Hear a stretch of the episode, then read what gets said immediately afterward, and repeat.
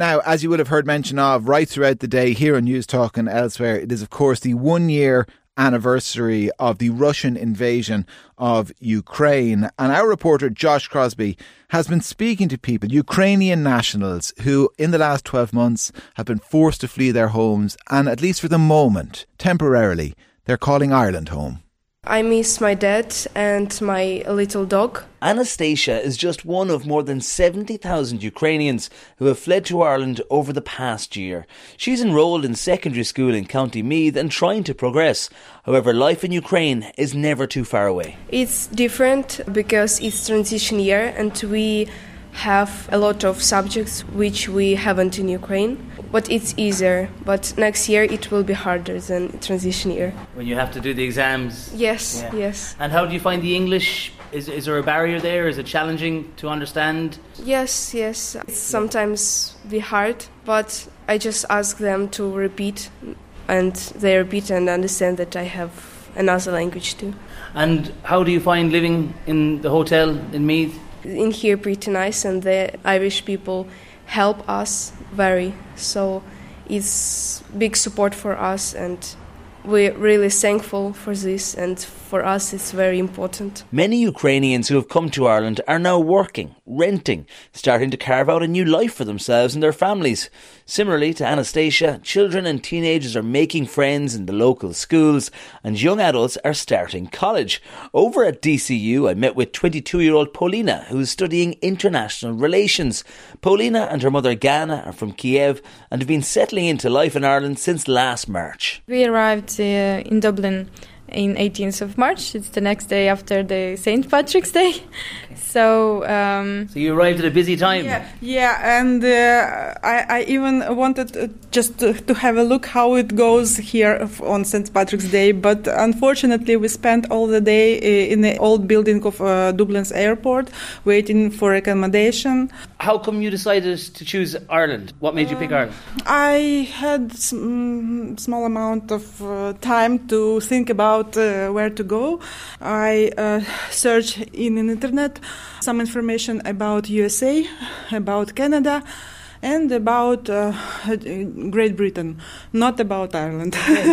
uh, why I uh, search these countries? Because uh, due due to English language, due to possibility to find a job, and then my friend, she told me just uh, she came here. Her sister is living here for 20 years, and she just suggested us to come as well. From the very beginning, I felt like home. And we're here now in DCU. You've decided to enroll in college. I'm studying international relations. It's uh, very similar to what I've studied in Kiev. I studied political science, so I decided to continue my education here in Ireland uh, because uh, Irish government provided us with uh, quite good scholarships. And what's the college experience like compared to Ukraine? It's uh, quite different uh, and quite similar at the same time. So your son's in school, your daughter's in college, and yourself. Uh, I found a job in a big investment firm as a business process analyst. So my work uh, experience continued here. And are there any challenges for you, the language or? Um, the most challenging thing for me is Irish accent, just to understand my bosses. Well, if you can understand my questions, you're doing well. I, I understand you. Your accent, I understand uh, very good, but but uh, it's it's very challenging for me to understand Well, sometimes. your son and your daughter might have an accent soon. yeah, yeah. Back in County Meath, I met with Elizaveta, who is from the northeast of Ukraine. Elizaveta first came to Ireland last spring and is now working with two hotels which are accommodating Ukrainians. Hi, Josh. I'm in Ireland uh, from April 2022, and right now we're in Ashbourne Court Hotel in Ashbourne. How is everyone at home? How's your family and your old neighbourhood? So right now I'm uh, in Ireland with my family. I'm with my son and with my mom, and unfortunately in Ukraine, uh, my husband, my dad, my grandma, my neighbors. So it's it's pretty difficult. And your husband and your dad had to stay on and Yes. fight. Yes. Yes. So they couldn't cross border. They couldn't come.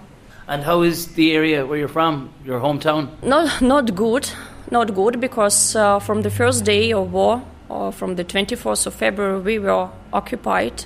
And uh, unfortunately, my son, right now he is five, but he saw everything, absolutely everything. It's pretty difficult for adults to see all these parts of body, blood everywhere. You had to go from east to west, but how did you decide to pick Ireland? How come Ireland was chosen as a destination? Uh, because we have in Ireland one family, like friends. This lady, she found me in Facebook and she proposed to come. And so far, so good? Are you happy in Ireland? Yes, I'm really happy because um, for me the main aim was to find job and um, company in which uh, I'm working right now. It's a great company for me. They help me. They help for all residents in uh, our hotels. We're in a hotel here now in County Meath. What's your role, or, or what do you do in your job? So I'm hotel manager. I'm like duty manager, and I'm also responsible for all residents because unfortunately, not all Ukrainians they know language, and it's a big, big problem because uh, we have a lot of moms with small kids. We I, I can see the, the row of yes, prams here. a lot of. In this hotel, approximately we have 70 kids. It's a lot. Everything. You're the go-to point of contact Yes. for everyone here, and in, a, in another hotel as well. yes, the same. And what are some of the main concerns people are bringing to you? problems first language second um, it's not easy to start your life from the beginning it's not easy when you just have everything for example and you realize that you just lost everything So, for Paulina, Gana, and Elizaveta, what have they come to like about Ireland, and what are the plans for the future? I was surprised by nature. I feel like in Ukraine, the same. Personally, I was surprised that Dublin is located near the sea. Okay. I don't know the geography very well, and it was my dream to live somewhere near the sea. And what do you like the most about Ireland? Is there anything like maybe People. s- people? People, open-minded uh, people, uh, polite people, and uh, open-hearted people. I feel very comfortable here.